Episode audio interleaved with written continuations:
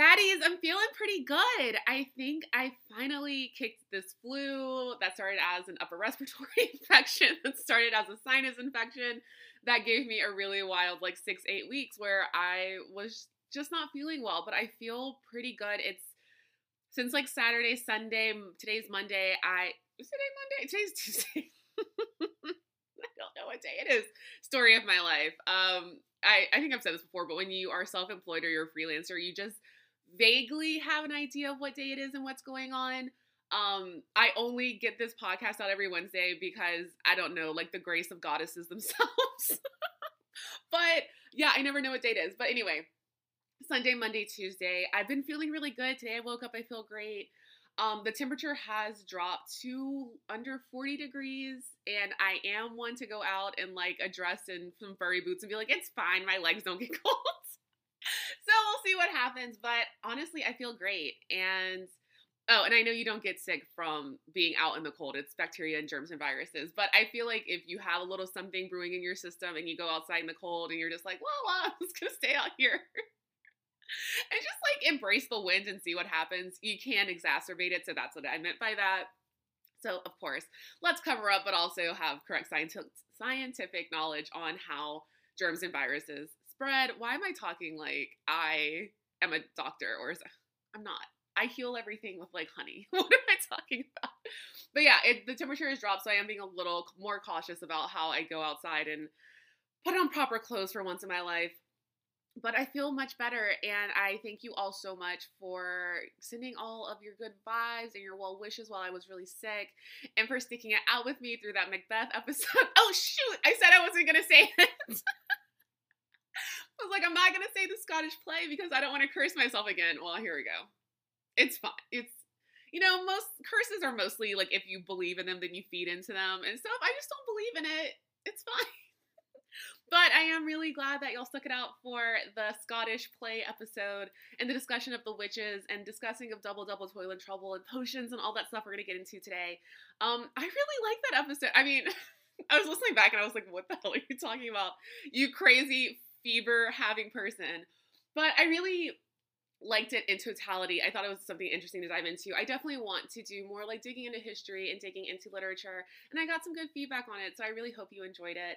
But we're going to be more on our regularly scheduled witchcraft this week. And oh, by the way, welcome to Bad Witch Podcast, the podcast where we are going to get our witch shit together one spell at a time. I mean, we have to at this point because we've almost had this podcast for a year and it's almost twenty twenty. So not only is the end of the year, it's the end of the decade. So we really got to get our witch shit together now. But, you know, we've been doing our work for really eleven months now, you know, give or take a few weeks that we had to miss for whatever reason. And I think our journey has been amazing. I think our growth has been immense and tremendous. And I'm so proud of all of you. And, you know, I think, has anyone else felt like going into Yule and going into winter solstice that everything's ramping up a little bit? Like, has anyone been feeling extra powerful lately? I'm starting to have that thing again where I have instant manifestation. Well, not, well, hmm, yeah, sort of instant manifestation, but I'm seeing things happen within hours of me thinking it or within a few days. So it's not just like, I mean, I've been seeing some really big things happen too, but it's like I'm not actively manifesting it. I'm not sitting with a candle and doing any spells. I mean, at best, I'm using, um, I'm smudging and, you know, just kind of speaking intentions out loud, and that's it. I'm not even being very specific about it. I'm like, out with the old, in with the new, or I know, very original, or, you know, just really asking my ancestors to be present in this time. I've been feeling really pulled to them lately and vice versa. But yeah, I'm not saying like, I want this and this and this and this and this needs to happen and this needs to happen and this needs to happen. I will just have like a passing thought and then it will happen. Like, for example, I'm doing a campaign with an airline uh, to round out the year.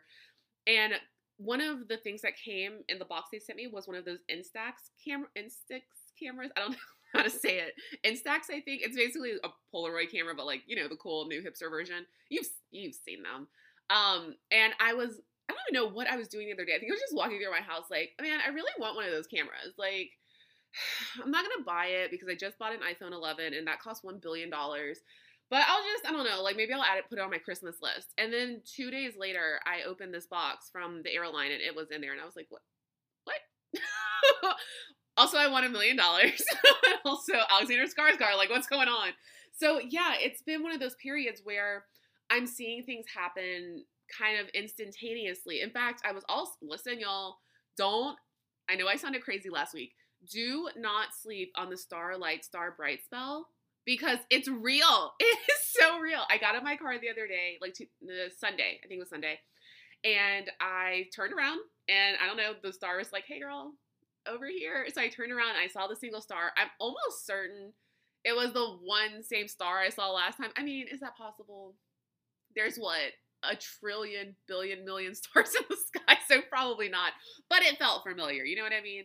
And so I did my Starlight, Star Bright speech, and I, for something really petty, but I just wanted this person to uh, message me, and I hadn't heard from them in a little bit, and I was like, all right, like, come on, send me a text or something, and then it happens.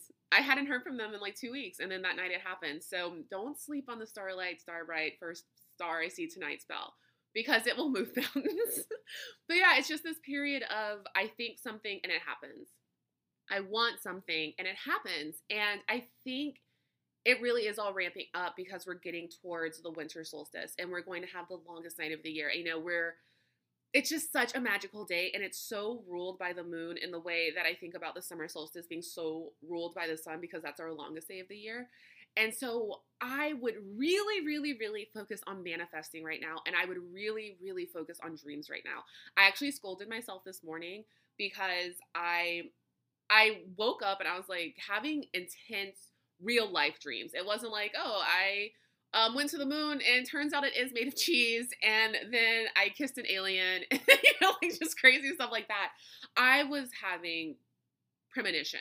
I'm almost certain. And I woke up, and as always, as most of us do, I'm sure, I grabbed my phone and I picked it up and went to like my email or something.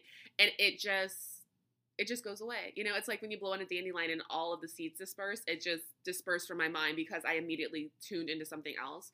So I scolded myself. I was like, do not do that, because there's probably really important information in there.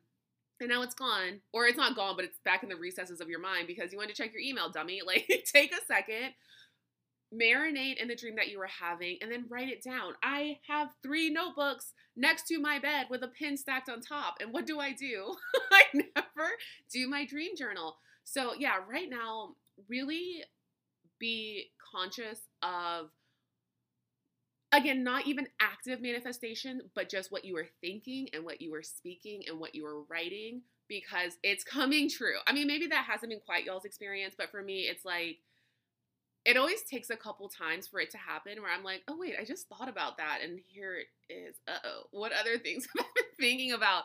Or like, okay, well, let me harness that energy now. So be really cognizant of that, and be really cognizant of your dreams, because, you know, we are entering this longest night. We are entering this period that is like ruled by the crone, and there's so many messages there, and there's so much wisdom there. And I feel like the things, you know, I always talk about this, the things that we plant in the winter, even though we think of it as a time of like, we're really still indoors, we're still enjoying the fruits of our labor and the harvest, and we're eating and we're drinking and we're celebrating and being married. You know, this is still the time period where I like to plant all of my seeds for the time to come, you know, going into the next year, going into the next decade, going into the next month, the week, you know, whatever it is. I love winter for doing my, I call it like inside work, because I'm stuck inside the house, so I have to work on things. It's too cold, it's too rainy, it's too snowy, too windy to go outside.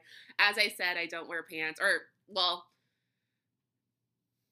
yeah, I don't wear pants. I sent my friends a picture um, of a shoot I did, and I had on leggings, and they were all like, oh my God, when did you get leggings? And I was like, "We, I can't, don't do this right now. I can't start with all of you." But yeah, I just stay inside the house. I draw a warm bath. I have apple cider, more on our correspondences with the winter solstice in a second. And this is the time I really like to get down to work. It's not just being indoors and, you know, reaping the benefits of our harvest and celebrating with each other, but it really is like setting your intention and your manifestations and your mind and your spirit and your body for everything you want to come when you can go out and be in that fresh world again. So yeah, definitely manifestations. And, and it will, I feel like it'll be small things in this time period. Um, and, you know, even just test it out a little bit. Do the Starlight, Starbright, see what happens. a spell never hurts. You know, star power never hurts. The moon never hurts. Well, mm. So, you know, we have the contentious relationship with the moon sometimes because she's our mom and sometimes she knows better, but we want to fight with her.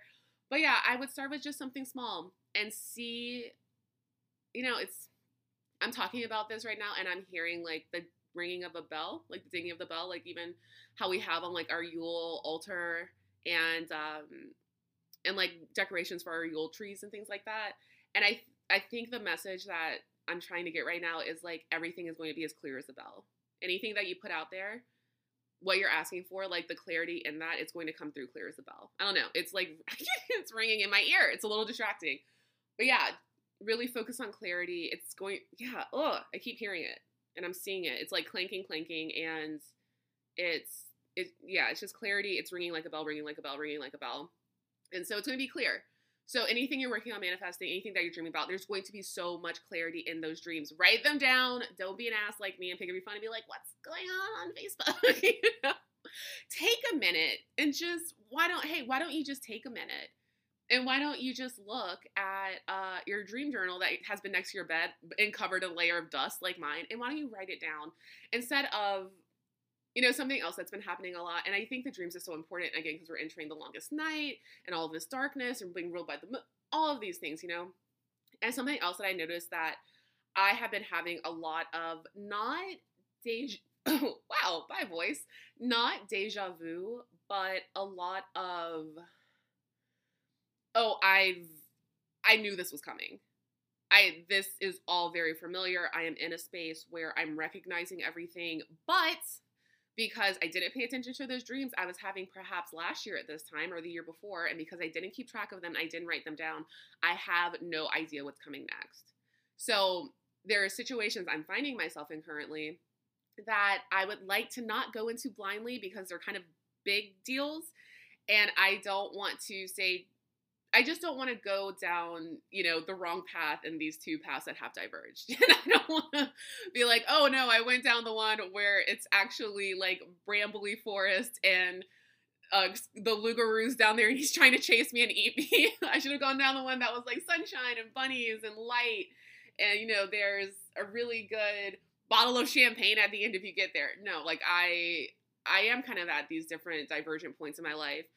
And had I written it down, had I examined my dreams, it wouldn't be right now me getting these glimpses of, oh, this might happen or this might happen. But just know you knew this was going to happen, but since you were a bad witch and you didn't pay attention and write down anything, now you don't know what's going to go. So, I mean, good luck, girl. That's happening to me a lot. So yeah, just go back. And it, I don't know, maybe y'all are hearing that ringing too, because it's still, it's in my right ear, which is also my ear that, or your right side is also the side, or I mean, not for everyone, but the side for me that's associated with Archangel Gabriel. So I think he's ringing the bell in my ear. Honestly, he likes to show up when I record anyway. Um, but yeah, it's, it's clarity. It's going to be the clarity of your manifestations, the clarity of your dreams, and make note of all of these things. You know, we have grimoires for a reason. Where is mine? I still don't know. Maybe I should just start a new one to kick off this next phase. But yeah, focus on clarity, because the winter solstice is going to bring us magic, you know, for lack of a better word. I mean, it is the best word, but also without having to like have all of these flowery explanations of why it's such an amazing time. It is full of magic. It is steeped with magic. It is ruled by the crone. It is ruled by the moon. The moon is our most magical mother, and they all are really pulling through to make magic happen for us. You know, what I'm also seeing in my mind right now is like, oh, what is this coming from? I, it's from a movie. Everything, everything I ever talk about is from a movie or a T V show. Also, shout out to the people that last week they knew that I was talking about Hercules, where, where the goddesses were like sharing the one eye, and um, or goddesses, the witches were sharing one eye, and are they witches? The Fates, the three sisters. They're all sharing one eye, and they're cutting the um the fate cord. So shout out to everyone that was like, "Are you talking about Hercules?" Because yes, I was. But yeah. I can't remember what movie or T V show this is from, but it's like someone has a big fairy tale book open, and then they're sprinkling magic dust out onto it from something that looks like one of those old school like salt shakers or powdered sugar shakers that they have in, I was supposed to say in like fifties restaurants. How would any of us know what they had in fifties restaurants? But if you've ever been to Louisiana in particular, they always have them at beignet restaurants, and that's where the powdered sugar is that you sprinkle out into your beignets when they're already covered in an amount of sugar, but you can never have too much. I'm seeing that in my mind. It's like they're sprinkling whoever this magical creature is and this thing that I am barely referencing. Um, they're sprinkling like fairy dust or like magic powder over a book that's open. Anyone? I know someone's screaming it at me in their car right now. But yeah, that's what I'm picturing. Like all of our crown goddesses and the moon, they're just sprinkling moon dust, you know, magic dust all over us right now. So let's absorb it and let's take it in and let's focus on all the magic we can write right now. We can make right now, like plant those seeds, manifest intentions, candles, potions, lotions, rituals, uh, oils, cookie, like recipe, whatever it is, however, you know, g going into uh, uh, um, that thing I hate doing, astral, astral projecting, however you manifest your magic, however you manifest your magic, it's just sprinkled with a little, a little extra goodness right now. So yeah, let's definitely embrace it. And let's also talk about Yule. So I'm not going to start with the whole thing about Yule versus Christmas, but I will say they are very similar. And there's a reason they are very similar, and one definitely definitely blended and bled a little bit into the other to make it, let's say, a bit more acceptable to a certain group of people that say another certain group of people were trying to convert to this new religion, right? So, I mean, yeah, if you look at the Christmas story and you're looking at the nativity and all these animals that are present in the time of year that, you know, the star would have been in the sky that would have led the three wise men, that's not things that are present in the wintertime. They're present in the spring. But it might make the, a new religion or a religion you're trying to spread a little easier to take in doses for people that already practice their own paganism if you are willing to kind of mishmash, mishmash, mishmash, sorting up, mishmash? Is that a word? You know, just mash it all together. So that's why we do see these really intense similarities between the two because they are of each other. I mean, Yule, we still use Yule as a reference all the time. Yule tide, the Yule log, like these are still very prominent Christmas, Christmas, wow, quote unquote Christmas traditions, you know? But all that being said, you can absolutely celebrate Yule without any kind of Christian influences, uh, you know, because it's not a Christian holiday. It's a pagan holiday. It is a Wiccan holiday. It is a witchcraft holiday. It is, it's not about anything else that is the reason for the season that we always hear about. So yeah, let's talk about the ways that you can celebrate Yule, because this is actually, God, you know, sounds so good and we all love it so much, but I've always been really fond of Yule, I think, because it is such of that manifesting time that I was talking about. And also I do like finality. I like that when we are getting into Yule and the winter solstice, even though it's the true beginning of winter, even though it's been looking like winter all over the place already, obviously, it is like we're ending the year now. Like it's everything that we've done, we can be like, okay, cool, let's put a bow on that and then let's start fresh. And I love a fresh start and I love finality. So I think that's why I really do appreciate Yule, on top of the fact that I love Yuletime food. I can't wait for apple cider to come back. I love gingerbread. Eggnog is, listen, I think I talked about this in one episode, but like I will fight you about eggnog. I think it's delicious and I'm willing to die on that cross. You know, I think it's so good. I can't wait for eggnog to hit the shelves. I even make it myself and I don't even like cooking that much. I mean, I do it, but I don't enjoy it that much. But yeah, I think it's partly the food. Food does play a big uh, role in the decisions that I make just generally in life. But yeah, I think Yule's amazing because it is warm and it's spirited and it's vibrant and you manifest. But in all of that, there's also an ending that's certain. And from that ending, you do get this new beautiful beginning. So yeah, I love Yule. And yeah, so let's talk about how we can celebrate it. Of course, you can make an altar. I think that's always the first thing we think about is witches when we're ready to celebrate another Sabbath. Um, I have not, gonna be totally honest, my Samhain altar is still up because literally I wasn't even here for Samhain. I was in Bali and then in Australia and then, you know, I got really sick and then I was okay and then I got really sick again. I was supposed to try. Just cuckoo bananas times as we know. So my Samhain altar is still up, but I actually have a holly tree right outside of my house. Did I ever mention this before? That's the thing. When you get to almost like a year of episodes, you're like, have I said this? And it kills me when y'all post stuff in the Facebook group. And we'll be like, oh, Mickey, like when you said this, that happened to me too. And I'm like, oh, did I say that? I know I've never said anything just insane on here, but I'm like, oh, I'm glad. Okay, I shared that. I'm really glad I did say that. That's a good story. But um, yeah, there's a holly tree right outside of my house, and it has little red berries on it, obviously. And I was so obsessed, like, here comes witch kid story. I was so obsessed with it as a kid. I remember I would just pluck the berries off of it and like open them up and examine it.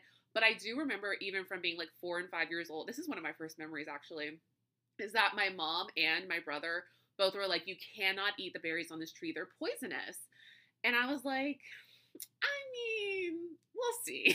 But I always remember because you can kind of see it from like the backyard. So I always remember I would see birds on there like picking the berries off. And I was like, I mean, the birds aren't dead.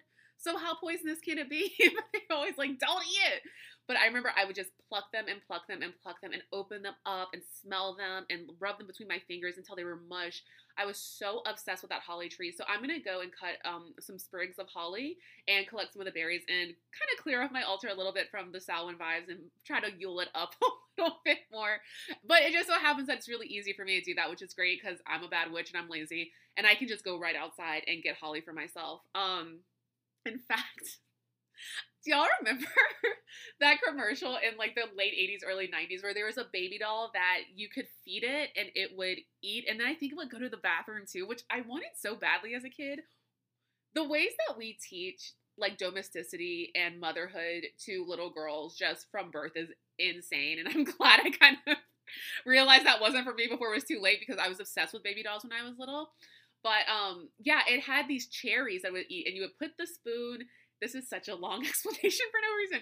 You would put the spoon into this like little cherries jar and three little red balls would come out on the spoon and then you put it in the baby's mouth and it would like suck the cherries up. To this day, I'm like, how did they, that's the, is that magic? Was that company made with witchcraft? How did that work? I thought it was like the coolest thing. But that's why I always wanted to go eat the hollies off of the tree because they looked exactly like the little cherries that the baby doll ate. Anyway. So yeah, if you have any holly trees around your house or if you're bringing any holly in to add to your altar or to make a Yule wreaths with, uh, make sure you let your kids know they can't ingest them because even though that commercial does not air anymore, I'm almost certain, uh, unless you see one of those like BuzzFeed Rewind articles or listicles or whatever they're called, um, the red is very enticing and kind of the roundness and the plumpness of it, just like I talk about how I like to put crystals on my tongue. And I feel a lot of witchcrafty kind of instincts and um, impulses by putting things in my mouth. I want to do that with holly berries. So just be warned. Don't let your kids do that. And in fact, I would almost also, you know, be careful with bringing holly around any kids because it does tend to have kind of pointed, sharp edges. You know, little kid, little baby fingers, they're sensitive and they're thin and you don't want them to like prick themselves or anything. But yeah, I'm going to add holly to mine. Holly is a great thing to add to your Yule art altar. Also, um, wreaths. I would really focus on making wreaths for Yule, even though, even though it's in like three days.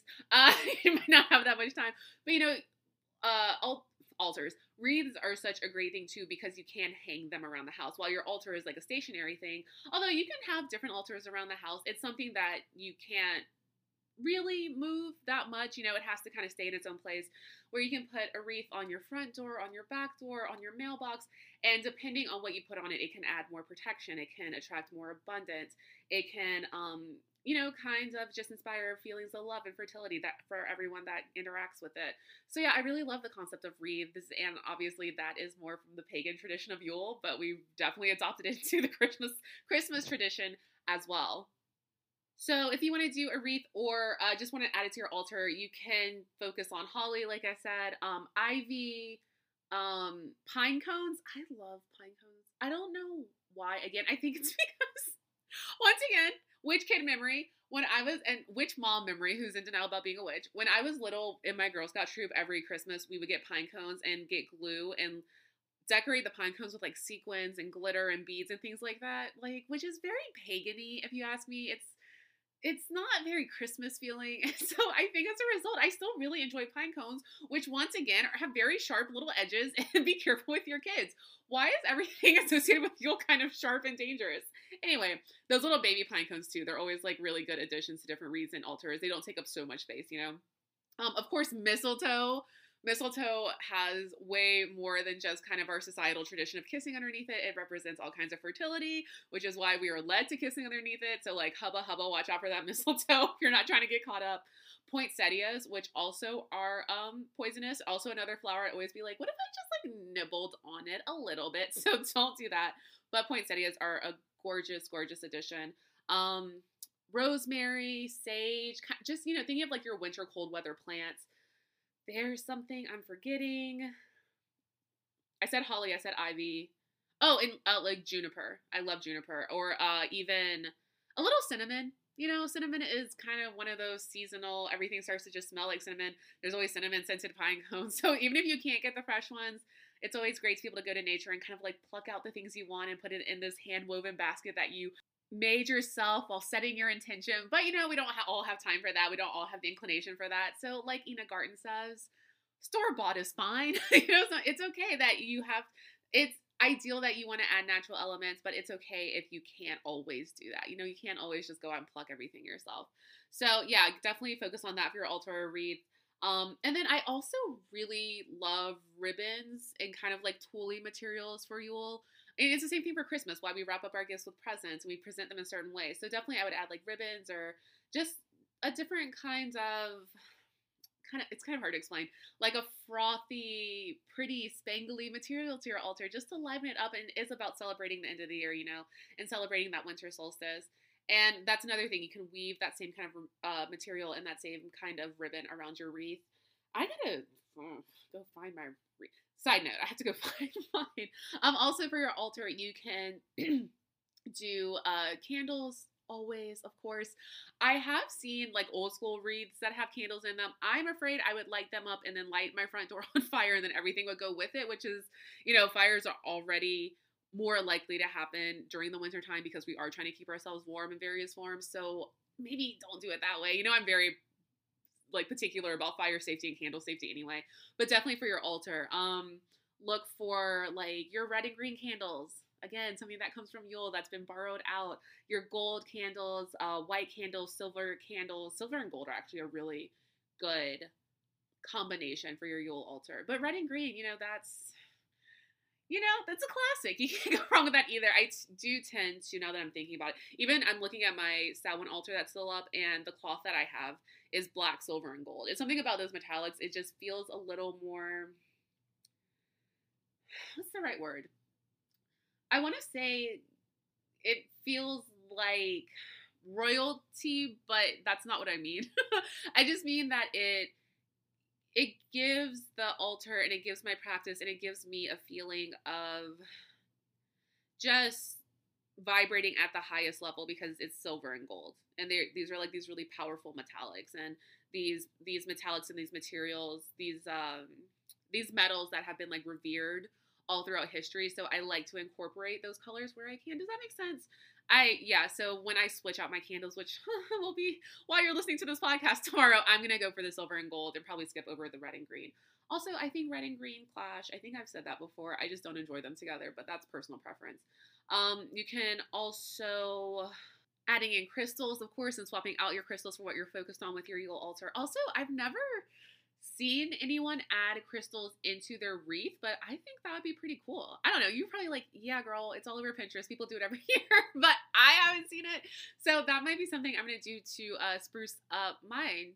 But yeah, your bloodstones, your, uh, depending on how you're, you're killing it this year, your emeralds, your garnets, you know, those really rich, lush, red and green stones, um, a clear quartz, a moonstone. Cause again, like our winter solstice, so winter solstice, Uh, association. That's why I was having so much trouble with that, with the moon herself. Um, and especially because it is so much connected to the crone goddess, you want to think about stones that represent or work with or honor those particular goddesses. So um, Lilith is definitely one that you can kind of honor with your altar, or, you know, just call on during this time period. Um, Sedna, who I think showed up in one of our goddess episodes. She is an Inuit goddess of life and death. Is she Inuit? I'm almost, yeah, yeah, I'm pretty sure she's Inuit. Um, but I'm, and I'm pretty sure she showed up. Let me know. Y'all remember these episodes much better than I do, I'll be honest. Um, Breed, uh, Demeter, um, Seraedwyn, who else? Aphrodite, uh, Ishtar, Isis, Hathor is not a, no, Hathor is a mother. Um, uh, uh, who am I forgetting? Oh, Hecate, of course. So let me do a little side note here just real quick. I have for the past maybe since I got sick really, like past six, eight weeks, have been really feeling like I need to do a full episode on Hecate. And also, let me say this as another side note to my side note. How do you pronounce her name? Because I've always said Hecate. I have heard about five different variations. Um, Hecate, Hecate, Hecate, Hecate, and Hecate. I've heard these at least five different variations. I've always just said Hecate because, like I said, I will see something and be like, phonetically, this is what makes sense to me. But I am curious how you all pronounce her name. And I definitely want to know kind of like the common pronunciation before I do a whole episode on her.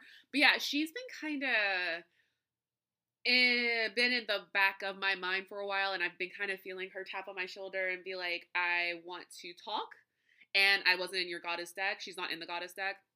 And I want to talk. And I want to be heard. So, uh, and not, I'm making it sound like she's like holding a bat in her hand and like threatening me with it and like bounce, be like, yeah, girl, I want to talk. No, I just feel like she wants to be heard by all of you. So, um, yeah, I've been thinking about doing a full length episode on her. So kind of keep uh, an eye out for that into this year, beginning of next. But yeah, tell me how you pronounce her name, because I don't want to go through the whole time being like Hecate, which is how I have always known it to be pronounced. And you're like, girl, Hecate, like, what are you doing with your life? But obviously she is like the crone goddess. So definitely you would want to, um, you know, do a crystal for her or uh, some other kind of totem or some other kind of placement for her on your altar. What else? Oh, wait. And also she's in the Scottish play. I almost said the name again. She's in the Scottish play, and she appears to the three witches in, I think it is an act four, scene one, double, double, toil and trouble act, where um she's like, hey, what are you doing with lead character? Because I have plans for him myself. And there's just, there is this like acknowledgement of Shakespeare of how powerful Hecate is. Or I think he, I think in Shakespeare it's pronounced Hecate. I think it is pronounced Hecate in the Shakespearean text. It's been a while, again, like since I've seen that performed uh, for sure. And also, you know, when you watch a theater company perform something, there are just vast variations to everything you're going to see. When I was going back and watching Double, Double, Toil and Trouble, like different variations of it to see how much I, the original text I wanted to include, because I told you I had to cut out that section that is uh, not cool in twenty nineteen. Uh, the, the variations that I saw, some were brilliant and some I was like, this is the most annoying thing I've ever seen in my entire life. I need theater people to like bring it down a notch. I'm saying that as someone who was a dance person and also a vocal performer. So, uh, I was also very annoying, so no hate in my heart for theater people, but you know, it can be a little extra sometimes. But yeah, um, Hecate shows up in, in a Scottish play, and I almost, almost want to see, that was another sign where I was like, okay, she's trying to say something to me, and she's trying to be heard, and I almost brought her up, but then I was like, I don't want to just say, oh, and then H- Hecate shows up on stage and says this, and then that's it. Like, I, I want to do it with, like, all respect and knowledge due. So, but yeah, in the Scottish play, there is, like, Shakespeare was in, I told y'all Shakespeare's a witch, but you know, Shakespeare was in the know enough, and her presence and her influence and her, her story and her legend is so looming that, like, even in this play that's written in sixteen oh four, uh, was it sixteen oh four? I think, yeah, in sixteen oh four, like, she's still this huge looming presence. So yeah, that's why I, I want to do a full episode. But, you know, let me know if you like that. And also let me know about the pronunciation thing, because I want to make sure. It's like when I tried to say Lucina, which I still can't say. And it's like how I try to say Yule, and I'm still can't really wrap my mouth around that word, even though it's like common lexicon. Okay. So uh, we got our crystals. We got our wreaths. You know, wreaths are important too, because they form the circle. It's like the beginning and the end, but it's constant and continuous. That's like our wheel. You know, Yule also translates to wheel. And I also saw in some translations, people believe that it it means jolly. And I mean, you know, the concept of like jolliness is something that is so assigned, and joyful and jolly and all these things is so assigned to Christmas. So if there's another correlation, or there's another correlation if you're looking for one. Um, anything else? Oh, the food, obviously the most important part. So your foods when you are at your altar, if you want to leave a food offering, or if you want to, you know, really just focus on making meals of gathering for your coven, or if you're just practicing by yourself, these are still the foods that are aligned with Yule and help you with the celebration. So you have apple cider, of course, my favorite. Um, anything made with cinnamon, anything, a cinnamon tea, a cinnamon cake, a cinnamon loaf, uh, eggnog with cinnamon,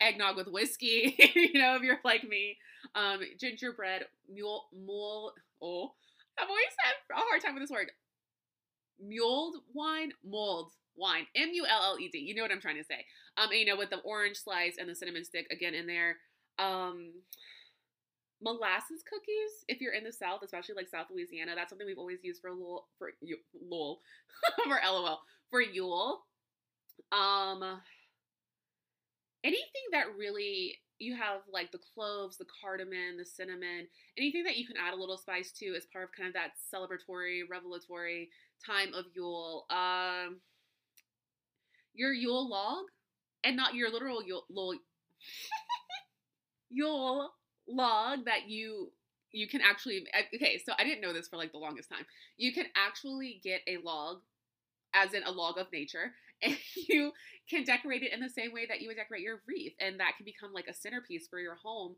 or for your altar or for your practice, or just something to bring in to like celebrate Yule and to have reverence for it in your celebration. I always knew Yule log as the food. So of course you can find a Yule log recipe. In fact, if anyone has a really good one, because like I said, I'm not a kitchen witch, um, please share it with the group and uh, and sh show us how to make it. I would love that. I don't even think I've ever had Yule log. You know, I grew up in a big Creole family. We just eat different things. We just, we don't even really do like the pumpkin pie and all that. Like we live a very, except for me and my dedication to eggnog at all times, we just make different shit. It's just so different in South Louisiana. It's a different culture. Um, but yeah, if you have a good Yule log recipe, if you don't want to make a tangible actual of the woods Yule log with flowers and pine cones and, uh, and holly berries and ivy and sprigs of whatever and all that, then I would love if you would share that with us. I would really, really appreciate that. If no one has one, I'll try to go just find a easy one on the internet. I mean, we could all make it together and post our pictures. That's not your homework. That's just, let's see if Mickey can ever figure out how to cook anything by herself. Also, card readings, whether you're solitary and you're practicing by yourself, do a reading for yourself, do a spread and see where you are presently and what is coming for you. Again, because it's such a magical, just sprinkled with moon dust and stardust time. I think it's even more ripe for revelations, especially if you use a goddess deck like I do. And, you know, you might see a lot more of the crone goddesses popping up. And oh, do they always have some messages for all of us? In fact, I, yeah, I can, that bell is starting to ring in my ear again. It's not ringing my, you know what I mean? It's not that my ears are ringing. It's that I can hear a bell clanging in my ear. So as soon as I'm done recording, I'm going to do a reading for myself because, you know, they, they are out here trying to tell me something. Um, and this is also a really good time. I think I said this with Samhain and with, uh, the other Sabbats, but it's a good time to just offer a reading to someone else. It doesn't always have to be that you need to be paid for your skills and your gifts. You know, that's great that we make money that way as witches. And I think that's fair. And I think that you give your time and energy to someone, you should be compensated for it, but it's also really nice to do it in a charitable sense. Not everyone can afford it. Not everyone wants to pay for it because they've never experienced it before. And there are so many people out there that are fraudulent that, you know, they're, they are super hesitant to hand over their hard earned money in this crazy economy where capitalism is literally killing us. And, you know, for something that could be totally false and fake, and they get nothing out of it. So, you know, offer it to someone that may have been curious. It doesn't have to be a full reading from the depths of your spirit and your gift, but just to let them know that magic is real and that your magic is real and witchcraft is real and we're real people out here. And it's not always just like, I need to be paid for my time. And trust me, as an influencer, I am a big proponent of, I need to be paid for my time. Like, I don't work for free. But it always, you know, for all of that, even with my real life job, I always am donating makeup, I'm donating clothes, I'm donating whatever, you know, that I just don't need. I don't need that much stuff. And same thing with the card readings. I will donate them to people. I will give them out to people because it's, you know, it's the, the spirit of the season. So definitely offer to do them for other people. Do it for yourself. Um, what else? Oh, I do have one ritual that I want y'all to do. So, I mean, it's a common theme on this podcast about manifesting and setting your intentions. I want you, when you can, if you can, on the twenty-first, to sit down with a single burning white candle or a single burning uh, silver candle and a hunk of moonstone if you have it on you, and a little bit of uh, sea salt just for cleansing if you have it on you. And I want you to sit and focus, and I want you to write what you want to manifest in twenty twenty. I know it is very easy to get to the thirty-first and be like, shit, I don't have any resolutions. I don't have anything I want to manifest. I've set no intentions. What am I going to do? It's the same thing like with a manifestation box. It has to marinate. Sometimes it's not instantaneous like I've been experiencing. It has to marinate. It has to grow. And sometimes it will take years to come to fruition. And like I said, I've been seeing some things come to fruition that I was writing out two and three years ago. And I kind of forgot about them along the way. Well, not forgot, but I got... I adjusted my expectations to what was happening as opposed to what I really wanted. And now that things are starting to happen that I wanted and I asked for and I manifested and I set the intention for and I cast the spell for, I'm like, oh, right. Uh, I just had to be a little patient. And as I said a million times, the universe is always trying to teach me patience, and I am just not committed to learning it. But yeah, one candle, a little uh, sea salt sprinkled around, and a hunk of moonstone if you got it. If you don't have moonstone, go with a uh, clear quartz. If you don't have that, go with citrine. You gotta have one of those three, right? Like, those are the most popular ones. Uh, yeah, I wouldn't even say a hunk of amethyst. It's really gotta be, I, I'd really recommend one of those three.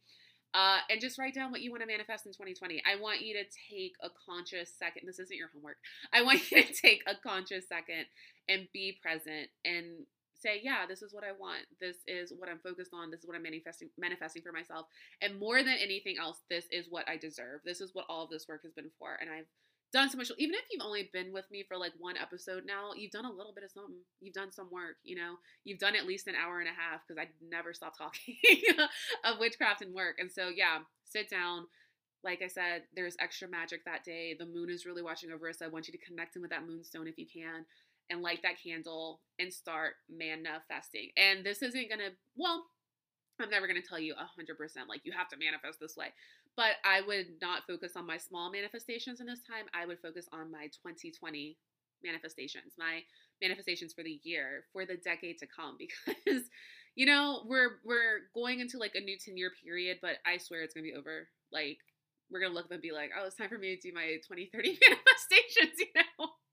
So uh, don't be afraid to ask for those big ticket items and sit down with that ritual and do that on winter, winter solstice, Yule.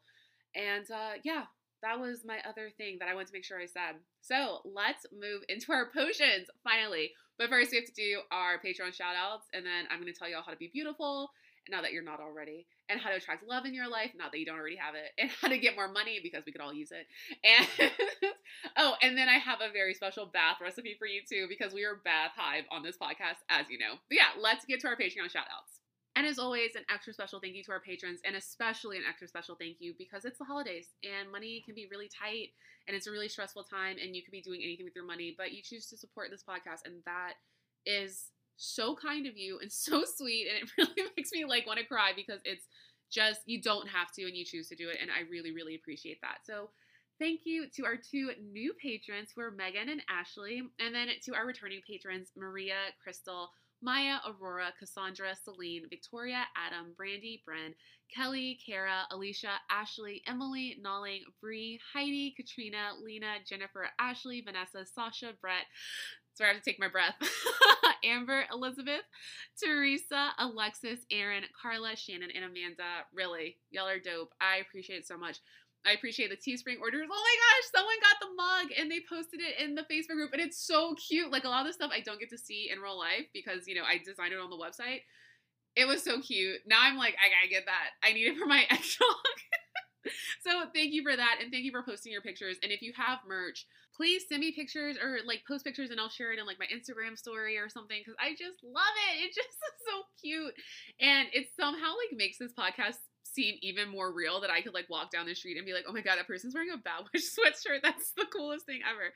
So yeah, it is so wholly appreciated. Okay, so let's get into our potions. First up, love, of course, the one everyone's been waiting for. So what I'm going to do is I'm just going to read you these recipes that I have written out. Um, some of these, okay, disclaimer time. Some of these are going to be edible or potable, so you can ingest them. Some of them will not. I will obviously let you know which ones aren't. Also, you can use your common sense. And also, for anything that I talk about that are flour ingredients, please make sure that you have food grade ones and aren't going to be like me and going out and plucking holly berries off your tree and be like, this looks delicious. Let's see what happens. So yes, make sure you're dealing with only food grade stuff. Obviously, if you have allergies to any of these ingredients, don't ingest it. We can work out another potion for you. Message me. We'll come up with something else. But please don't do any harm to yourself. Don't, you know, just use some common sense. If it's, you know, uh, uh, belladonna, I mean, there's no potions with belladonna for, that I've written. But if there is one and you know that it's poisonous, highly toxic and poisonous, do not ingest it. So some of these can be ingested. It's just literally going to be things that you can find in your home that I'm sure a lot of you already have, and you can get at the witch store, that are food grade quality. That is the important part. You know, whenever you watch those videos on like Tasty or BuzzFeed or whatever, and they're like, oh, how to make sushi at home. And they never say you need sushi grade fish. They always are just like, here's a slab of salmon. Like, you get really sick if you don't know how to prepare that or have like sushi grade quality. So same thing. Just be careful out there. Don't ingest anything that isn't ingestible or is poisonous or is toxic. And, you know, we're adults here, right? I mean, I think some of you are like under eighteen, but you're still smart. You know what to do. Use your, if nothing else, use your intuition to be like, I probably shouldn't swallow that. Okay, so for our love potion, this one is kind of a catch-all love potion. I mean, you can definitely come up with your own variation that is more focused on, say, um, bringing love and more spice into a relationship that's already there, or attracting new love, or um, attracting a soulmate in particular, or making yourself, uh, you know, bringing lust into a situation. There, there are adjustments you can make to potions all the time, just like any spells, you know. But for this one that I'm going to share, I kind of think of it as a catch-all. And what is the most important part, as with all magic, is the intention that you're going to put into it. So I would start this one with burning a red and a pink candle and just setting the intention for what I specifically want. So where I am right now, you know, I did my love come to me candle. I did my soulmate candle. So what I would set my intention for would be, again, that same question I keep going over in my head of, what is it that I'm looking for exactly? I don't know one hundred percent, but what I do know is that I want love in my life. I want to be surrounded by love. I want the presence of love in my life. So uh, is that romantic love? I don't know, but it is still love. And so that would be what I would fo- be focusing on. If you're focusing on your partner, think about them. If you're focusing on being attractive and bringing love into your life and being the center of that and being a sex bomb and a diamond, dynamo and an Aphrodite, then focus on that.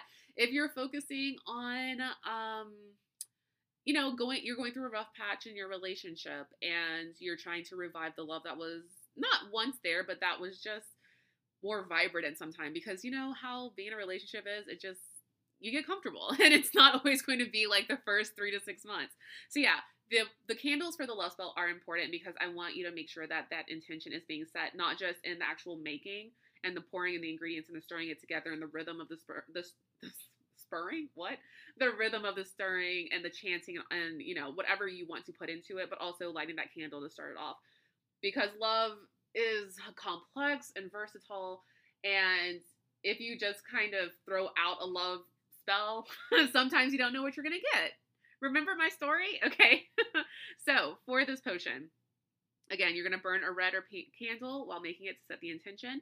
You're going to have one cup of milk. Uh, if you are lactose intolerant, obviously get a milk alternative. This is what I'm talking about. If you cannot stand milk, I was trying to think of an alternative that you can use. I have not quite come up with something yet. The closest I could maybe think would be if you melted down like a chocolate, because chocolate does kind of carry that same aphrodisiac-y vibe to it. And you kind of thinned it out with cream perhaps and used it like that. I know some people just can't stand the taste of milk. I get it. I only really like milk and cereal, but hopefully with all the other ingredients in here, it'll like jazz it up enough that you can drink it. So yeah, we have one cup of milk, one tablespoon of honey, as we know, to sweeten things up. going back to our honey jar from like a million episodes ago, it's always an important ingredient. One, cinnamon stick. I have that in for spice, to spice things up. And also because it just brings, I don't know if I want to say luck, but it brings, yeah, luck. It brings luck. You know, and I think being lucky in love is a good thing. Uh, even if it's not specifically for love luck, I think a little lucky addition and a little spicing up of a love potion is definitely helpful. And then um, I would have, you have a teaspoon of edible lavender flower. If, uh, okay, so, all right, let me get back to, to that in a second. And then a teaspoon of edible rose petals. Let me say this. Technically, you can eat rose petals and rose hips, right? But I would still prefer that you get food grade, and I would still prefer that you use the actual flowers, because I know there is some debate about this. I don't know if you should be ingesting essential oil, so I will not advise you to do it. I know some people say it's perfectly safe. I know some people say that there are food grade essential oils. I know that's a big thing in like certain communities that sell essential oils, but I've also heard from many people and read many articles and heard from many medical professionals that you should not be ingesting them. It's not okay. So if you want to swap it out with essential oil, well, for certain things you can use essences, like an orange essence and a lemon essence, and those are food safe. But again, just check the food safety of what you're going to use. And I would go with the flowers. Just go with the flowers if you can, because we know that that can be safe to ingest as opposed to oils, which may not be at all. Um, and then a teaspoon of rosemary. So actual like dried rosemary spice is fine. That's what I use.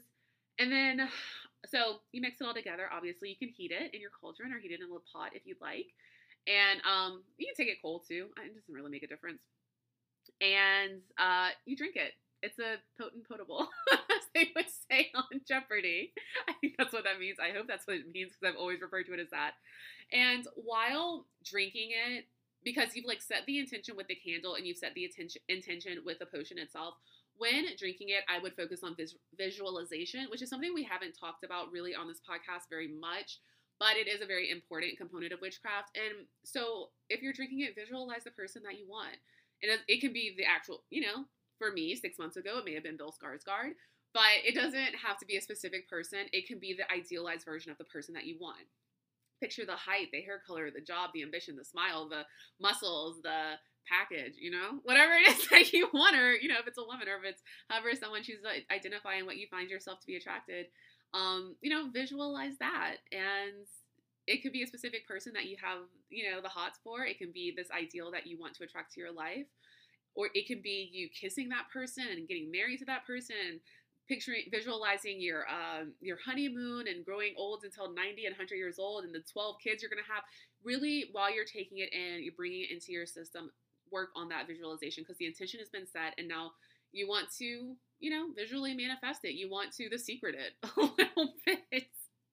And also I would recommend, if you enjoy figs, figs have always been a big thing for me. Um, my grandparents had a fig tree growing up. I've always been kind of obsessed with them. And in my family, again, it's like a big, it's a big Creole thing to make fig preserves. We do it every time they come ripe. And so I would drink this potion down, this love potion, and then I would have it with figs. Um, and just eat them, because figs really do represent like female sexuality in the womb. And not that I'm saying it's a fertility, you have to get pregnant thing, but I am saying that sexuality, that womanhood, even the shape of the fig is like very curvaceous and sensual and kind of sexual in its own way. So yeah, I would have that potion with figs just to add a little more potency to it. And you know, if you want to visualize just like some hot sex, then go for that too. There's no limit. It's all about the, okay. So the things I wouldn't visualize, uh, breaking up a couple, um, putting harm on anyone's girlfriend or boyfriend, uh, stomping an ex into the ground in favor of a new person coming in. You know, let's keep our intentions positive and light. Let's keep the love light. Let's keep our visualizations light. So not any of those, but yeah, if you want to visualize a hot night, getting it on with your dude or your girl or your guy or your whoever, yeah, then do that. You know, it's whatever you want it to be. We don't have to be so, um, delicate around about it around here. All right, so that is your love potion. On to beauty. For your booty, your booty potion, I'm still thinking about the love one. For your beauty potion, you will have one cup of orange juice. Um, I said a splash of carrot juice. I I know sometimes people like to have, like, exact dimensions. I really am, like, a, a taste and see kind of person. Like, I never follow recipes ever in my life. But, uh, you know, sometimes people want exact, exact. So I would say a splash of carrot juice. If that is not enough, I would say, like, one-fourth to one-third a cup of carrot juice. One tablespoon of honey, again, because you want to sweeten up those looks. Uh, two drops of vanilla. If you do any more, it's going to have an overwhelming alcohol taste. Well, not if you do, like, three or four. But if you, I don't know, just squirt a whole, you know, bottle in, or, like, turn the whole thing over, which I do with vanilla sometimes because I really like vanilla. Then you're like, oh, I'm drunk. Like, this was a little too much. So I say keep it cool at two drops because you don't want it to be overwhelming. You know, we still do also, we want it to taste good, but we also want to not be adding in, like, so much of one thing that we're not able to have the spell and the potion reach a balance as well. And it's, like, overloaded on one side, you know what I mean? And then things can go haywire from there. Um, so two drops of vanilla, one ground, one teaspoon of ground cardamom, again, to spice it up a little bit, to bring in some of that, like, flushed cheeks and the pink and the rosiness and the youthful beauty. Um, a teaspoon of edible rose petals, because, again, that goes back to just the ideals of beauty. Now, of course, ideals of beauty have changed, and of course, they are overwhelmingly uh, in America influenced by one particular kind of Western white beauty, and that's shouldn't be for everyone, but just it will, to me, invoke and create an ideal beauty for what you believe to be your ideal beauty, like how you want to look and what looks the best in your mind. Does that make sense? So it's not necessarily society's idea of beauty, or um, like westernized American society's idea of beauty, but just your ide idealized version of beauty. Like, if I could wake up tomorrow and have really full, I mean, my lips are right, but have, like, really full lips and, you know, just a mane of, like, glow, uh, golden flowing hair that I don't have to ever straighten again in my life, I'd be like, yes, ideal, realized, I am here. And if I could just be, like, five foot six because no men are taller than me, you know, but it's okay. I can't change all that stuff, but I can take this beauty potion to, like, awaken my inner beauty that will shine throughout as well. Um, orange rinds, orange carrot, they play a lot of, you know, they're coming up a lot in this one. And then for this one, I, so obviously I mix it all together. This one I would not heat because warm carrot juice sounds like a nightmare, but I would take it cool at night, like before I'm going to bed or before I'm washing my face and putting on my eye gels and all those things. And I would take this one with pomegranate seeds because, again, it's just this very, I'm trying to avoid using the word feminine because not everyone is feminine and not everyone wants to be feminine and identify with femininity and the female, and that's totally cool. Um, But if we're just thinking about these ideas of fertility, we are, like, our most attractive when we are our, our when we are, like, our most fertile. Like, the days that I look the best, I will text my friends to be like, y'all, I have to be ovulating because I look amazing today. And then, you know, you're, it's like the day before your period, the first day of your period, you look like you've been dead for two days. So yeah, like, it's kind of that notion of fertility supplies beauty. And just, like, roundness can be really beautiful. And there's something in roundness that doesn't necessarily have to be feminine, but it's something that looks, uh, what's the right word? Not whole, but, like, looks like it's blossoming, looks like it's full, looks like it's fresh, it's new, it's ripe. It's a, like a ripeness, you know, and a fullness. So that's why I like the pomegranate for, like, the seeds on the inside, but then, like, the shape on the outside, and it's flush with, like, this beautiful red purpley color. It, again, that color you kind of want to bring into your skin. Well, not that deeply purple, but, you know, just, uh, and also, like, the youth, like, being, beauty is too associated with youthfulness, if you ask me. And obviously, as you age, we're still gorgeous creatures, but kind of that plumpness of beauty, you know, is something that we lose as we get older. It's just part of aging. And I think that that rounds thickness of a pomegranate also represents that plumpness that we may want in our lips and in our cheeks and in our boobs and in our ass and in our hips and in our, like, wherever we might want, you know, big, beautiful saucer size eyes. And pomegranates are kind of that perfect big shape too that, you know, you can aspire to and, and is your idealized beauty. So I would say take it with some pomegranate seeds, but if you don't even know how to open a pomegranate, because it's, like, not that easy, then you can skip that part, just like if you want to skip the figs, no problem. Okay, so I have two for money because I have one that you can drink and one that you, please don't drink it. Like, I don't think it's that bad, but because of, I, just don't drink it. So yeah, I came up with two for that one because I wanted to have something you could actually ingest. So money potion for, uh, that you can drink super easy. You are going to boil cinnamon sticks. You're going to make a tea. I started doing this when I was sick. I cannot remember who suggested to. It's actually two different people. Um, shout yourself out if you did, because it changed my life. I so this is how I did it. I got, you're only supposed to use, I think, like one cinnamon stick for like one cup water, but I was wilding out. So I got four full fat cinnamon sticks and I put it in a pot on the stove. I didn't make it in like um, a kettle. I'm pretty sure I filled it with two cups water, but the ratio was off. I was like going too hard. And what you're supposed to do is you're supposed to, oh shoot, let me remember.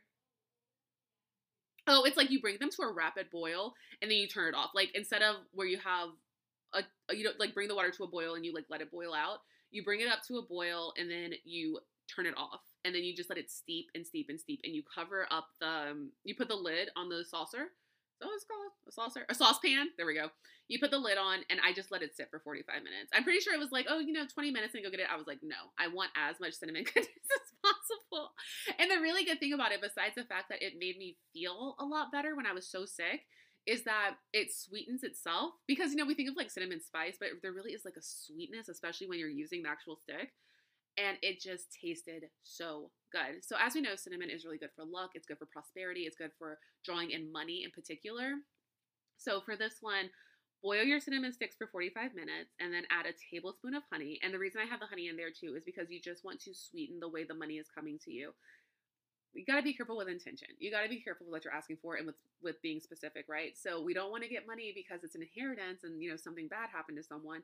We don't want to get money because it turns out our business partner was running a Ponzi scheme and then they had to go away. So we got like all their assets, you know, it doesn't want anything crazy like that. You just would like a nice windfall of money to come your way. So uh, yeah, I put in honey so we could just sweeten up the way the money is coming to you. And then a sprig of mint. I know cinnamon and mint sounds like it's going to be kind of a wild combination, but with the sweetness of the honey, I promise it works. And the money uh, and the mint again is good for in particular drawing money to you. It is amazing for good luck. It is good for prosperity. Like all of those green stones we talk about, those green plants and herbs we talk about, that mint is going to bring money your way. So that is the one that you can actually ingest. So this is the other one. Please do not ingest this one more time. So your money potion is going to be one cup of, oh, sorry, not a cup. That's way too much. Oh, half a cup of pine oil. Okay. Then you are going to add ground ginger, ground cinnamon, basil leaves. This is up to you if you want to grind them down or if you want to add pure basil, no problem. And then you're going to add um, ground allspice. Then you are going to put this into a container. You know what's actually really good for uh, making like little uh, potion jars and spell jars? If y'all ever get baby food for your kids, or if you ever get those French yogurts at the store, oh my God, what brand is it? Shoot, I can't remember, but it comes in a glass instead of plastic, and I like to, you know, buy glass anyway. Or if you have, some people just hold on to baby jars because they're good for like D I Y projects. They are so good for putting potions in there that you're not actually going to ingest, and for making like different money jars and protection jars and different kinds of spell jars and um, uh, what's the word? Like mixtures you're going to use for rituals and things like that. So rituals, I'm automatically saying that now. So yeah, uh, pine oil, ground ginger, ground cinnamon, basil leaves, allspice. And then in that mixture, you're going to add five copper pennies. So you want to try to have old pennies that are actually made of copper, because new pennies are copper plated and you want that copper to have the conductivity of what you are going to be using it for, which is attracting money and prosperity and abundance, right? So if you can, add five copper pennies to that mixture. And I would put it out into your next full moon when it is ripe for manifesting, and let it soak up in all of that goodness. And what you're going to do with this is, again, not ingest it. Oh, and also if you have, um, I've talked about this, how I have gold flakes on my altar. If you have gold flakes, you can add that in. Or if you have like a gold ring, I mean, you might not want to mess up your gold jewelry, which is totally understandable. But like my mom has my great grandmother and my great grandfather's gold rings. And so if she was so inclined to let me borrow them, I may, I might use one of theirs. You know, obviously you're not going to keep it in there forever, but it's, again, like the potency of the copper, the potency of the gold is conductive, and it attracts that to you. So it's like literally money being attracted to you, or literally like gold and those kind of precious metals being attracted to you. So yeah, I would add that in if you can't find five old pennies. I don't know. I don't know how hard pennies are to find nowadays. Uh, I don't ever use cash. But yeah, so instead of ingesting this, obviously, you would use it to sprinkle over anything that you're working with. Like the kind of, the way I kind of think of it is like you would make it rain with this mixture, you know? So if you're writing out your manifestations for twenty twenty and they are very financially based, then I would just sprinkle it over my paper. If you're lighting a specific um, green candle for prosperity or for a, a quick money candle even, I would sprinkle it over my candle. If you're making a money floor wash, I would sprinkle it into the water, and that's what I would use to clean my floor. So it's just a good mixture to have on hand, a good potion. I'm using potion for this one because it is oil based, so it is so liquid. Technically, to me, potions are things that you ingest. Um, but yeah, it's a good mixture, a good, excuse me, a good potion to have on hand because you can kind of sprinkle it wherever you need. Just a little bit more of um, magic applied to any situation that might be finan- financial. So yeah, you have your one you can drink, and you have one that you can just use in your magic rituals and your spell work. And then uh, we have our milk bath. So again, this isn't technically a potion because you're not drinking it, but you know, all we ever do is talk about baths in this podcast. I think we bring it up like once an episode, and we're always talking about in the Facebook group, and I love taking baths. I would take them twelve times a day if I could. And I've always loved the idea of a milk bath because there is something so soothing and something so rejuvenating and something so peaceful about it. Even when you're just sitting in like milk bath water and you have your flowers floating around and you have, you know, your herbs in there and your oils that you've added, it just looks beautiful. It just looks amazing. So let me tell you how you can D I Y your own witchy milk bath. Spoiler alert, you are not going to put actual milk into it, as in pouring it like from the gallon, because that would be disgusting, and it can't in any way be good for your privates to be milk. It just can't. And the smell would, j oh my gosh, I can't even think about it. Okay, so this is how you're going to make a milk bath. Also, for the milk bath, I think of this as going hand in hand with the beauty potion because there really is something, like I said, something like really rejuvenative and something that feels beauty-oriented with taking a milk bath. Like, all of your stress gets to melt away, and then the light and the brightness just comes back to your face because you can smile because you're not so stressed out, you know? So yeah, I would put this in the beauty potion category, even though technically this is another thing we're not going to be ingesting. So for your milk bath, this is how you make it. Two cups of powdered milk. Powdered milk is the key. Do not pour in actual milk. Do not rent a cow and try to get your own. Look, I know it sounds very witchy to get your natural milk and like uh, squeeze it out yourself, but powdered milk. And then you're going to have half a cup of baking soda and half a cup of cornstarch. You're going to mix that all together so it's nice and mishmash, which is that word I made up that I still am not sure if it's a word or not. And that is what you're going to add into your water. And then from there, I will definitely, I would say always have sea salt because it is healing for the body, but it's also protecting for the bath that you're in in that state. You know, because when you're in the tub, you are vulnerable. I mean, you are naked and you're in the water, and it's really this connection with water and earth in that time and being your most vulnerable self. So yeah, sea salt for protection, but also it's going to draw impurities out. You're going to start sweating. It's going to feel so good. It's going to work on your aches and your pains. Um, and from there, I would really add any herbs, flowers, and oils that you are particular to or that you feel called to use or that are the focus of what you're doing right then. So again, for me, I really like lavender flower. I really like rose petals. These don't have to be food grade because, again, we're not eating anything in the tub. We're not just making a big batch of like potion soup. That is so gross. Sorry I said that. But yeah, um, uh, and if I'm focusing on love, I would do my lavender flower, my love petals, my love petals, my rose petals. I would not add honey in. I just don't see that going well. But maybe you can have a, a spoonful of honey while you're in there or something. Um, but I would also add in um, ginger, because ginger to me is has like a strong lust and like sexual association. And in fact, one time I was taking a detox bath that, that was not a milk bath, but um, I added a bunch of ginger to it, and ginger really like stimulates your blood flow. And I sweat so much in that bathtub. And I really overdid it because when I got out, I had like an intense headache for like sixteen hours. Honestly, I probably should have gone to the doctor because you're not supposed to have headaches like that for that long. It was the worst pain I've ever been in. Um, but yeah, so I got freezing ginger in my detox bath.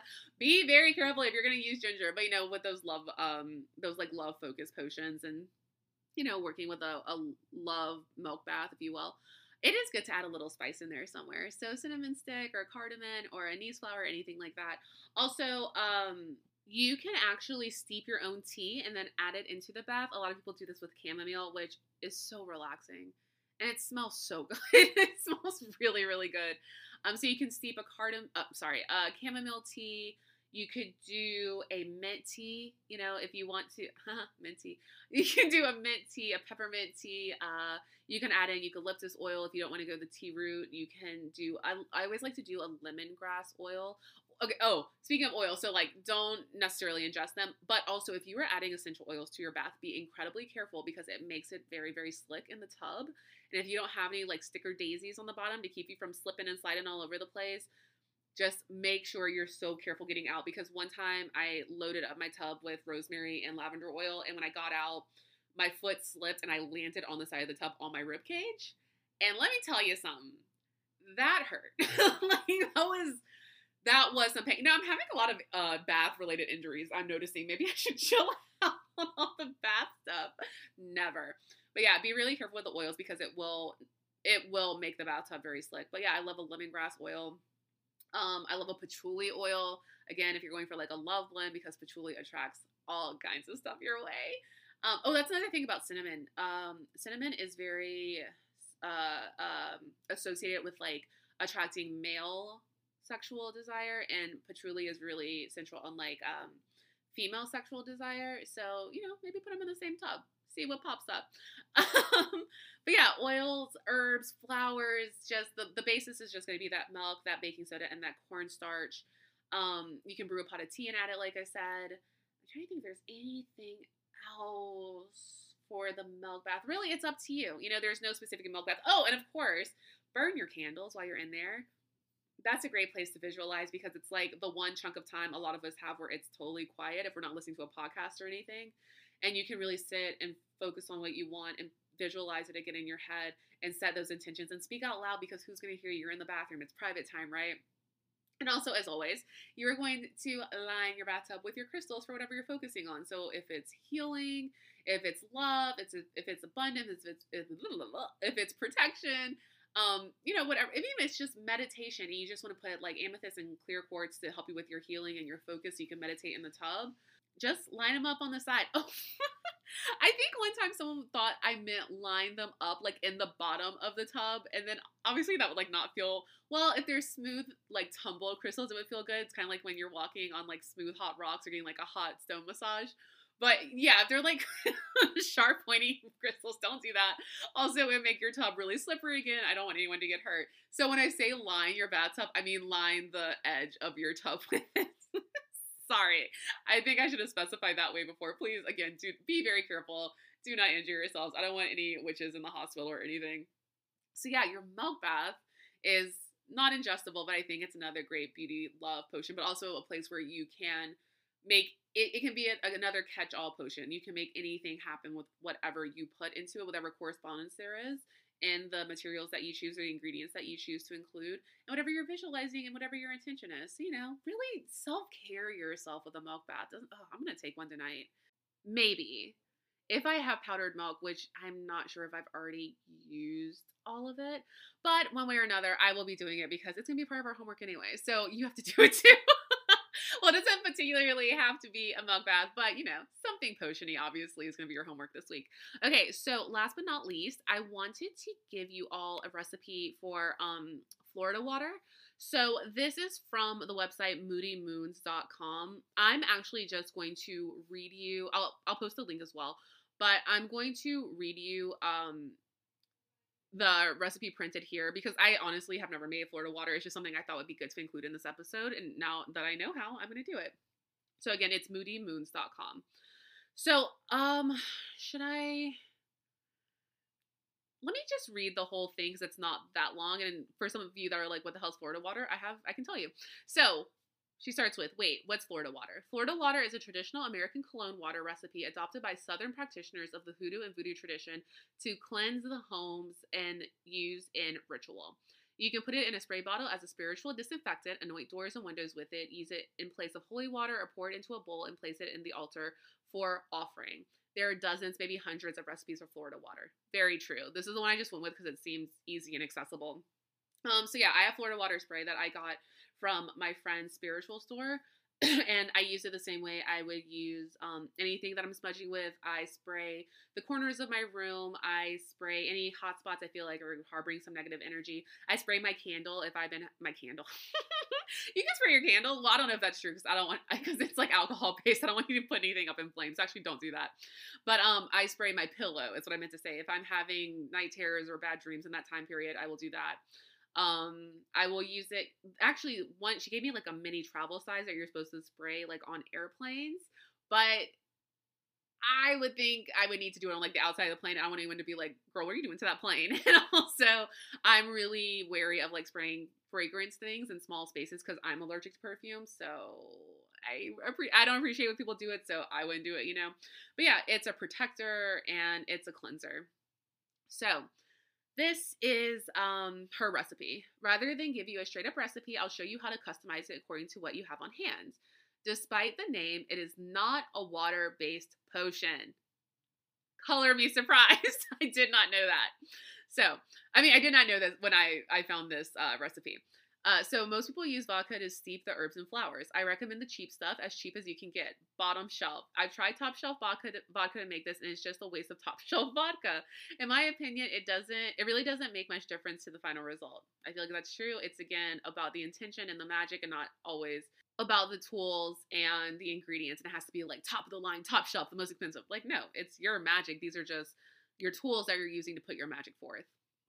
So choose at least two items from each group. Aromatic greens, four parts fresh mint, four parts fresh basil, four parts fresh rosemary. So again, you're going to choose two out of those three. Florals, three parts rose petals, fresh, three parts jasmine, dried or fresh, three parts lavender, dried. So two from those three. Citrus, two parts lemon peel, two parts orange peel, two parts lime peel, two of those three. Spice, one part allspice berries, one part cinnamon sticks, one part cloves. Again, two from that group. Put the vodka on low heat, add the dry ingredients and allow them to simmer for five to ten minutes. Add the remaining ingredients. Simmer on low for an additional forty minutes. And there you have it. Blessed be. So that is how she ends it. Dude, is her name on here? Okay, I've been clicking all around. I went to her about section. All I can see is Moody Moon. So maybe that's, you know, her alias that she's under or her witch name. But yeah, so that is her recipe for Florida water. I thought it sounded lovely. It sounds easy to do, not too overwhelming. You probably have most of that stuff in your home already. So it's a good place to start. And, all, and you know, you can improvise from there and make adjustments as always. There's no one hundred percent you have to make Florida water this way. And in fact, because Florida water is something that is so steeped in like culture and in families and in certain traditions, if you do have a Florida water recipe, please feel free to share it. I would love to try yours out and spray down my entire house with it. And in fact, if you have any other potions that you would like to share that really work well for you, please share them. I'd love to uh, see what you do and how yours differ from mine. In fact, you know, for a lot of beauty potions, I've always seen and heard that people include egg yolks in them because the egg yolk represents fertility. But um, I don't do that. I don't like eggs anyway. And I am a big believer that you can get salmonella very easily if you're ingesting raw eggs. So I did not want to give y'all that because it's not, I mean, the you would have to cook the egg for it to be safe to eat, but like a cooked egg and an orange, it just, it's not palatable to me. So, but maybe you, that's the one you use and you have heard and you're like, no girl, I've done it. It's cool. But I didn't want to give that to y'all because I don't feel like it's safe and I don't do that myself. So I wouldn't give you anything I don't do for myself. Um, but yeah, I'd love to see your potions and I love to see your Florida water recipes. If you have them, please share them and, you know, post them in the group. But of course, your homework this week is to make a potion. If it's a milk bath, cool. If it's a love potion, if it's a beauty, if it's prosperity, if it's a cinnamon tea, whatever it is, whatever you felt called to you, whatever makes sense for your life right now, I would love for you to make it. And I would love for you to show me if you make it. You know, I'll make a thread in the Facebook group and we can all show up our potions there and feel all the magical good vibes and encourage each other. And, you know, if I, I feel like the post, if I do like a thread, it's a good accountability thing. where I make sure I do it as well. So it's not just pressure. It's not pressure for y'all, but it's like, if I do it, then maybe everyone will do it. So yeah, I'm definitely going to get a potion together for myself. And that is your homework this week, is to make a potion and report back with pictures and results, because I'd love to see it. Also, um, if you did watch Macbeth, dang, Uh, if you did watch the Scottish play last week, I know a couple of you did because you posted. I am so proud of you. Don't worry, you get bonus points. No term paper necessary. All right, so let's do our crystal of the week, and then we are going to wrap it up.